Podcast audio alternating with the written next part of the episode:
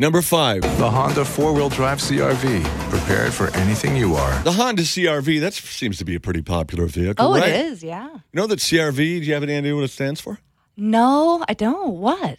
Uh, I thought maybe it was crave, but that's oh, not. see, that's a good one. That's not it. It stands for comfortable runabout vehicle. I think I like crave better. I know. You know, there's nothing wrong with that name. Number four. It's become appallingly clear that our technology has surpassed our humanity. There's some high tech stuff going on at the White House. The Secret Service isn't always allowed in the Oval Office during highly classified conferences.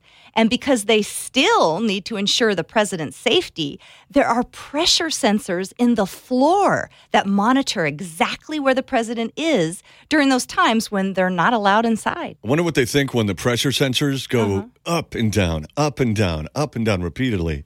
Like, uh, is Monica Lewinsky in there? Oh, Number three.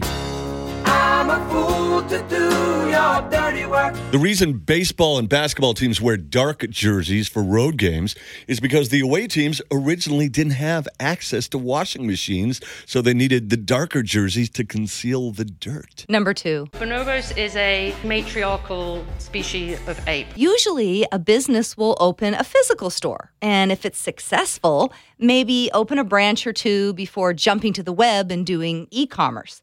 But the men's clothing store, Bonobos, started as an e commerce in 2007 and only got around to opening a real store in 2012. Number one, Portland, Oregon, my daughter lives there, I get there quite a bit, was named by a coin flip. The other name option was Boston. Oh, The two guys who founded the city were from Boston, Massachusetts, and Portland, Maine.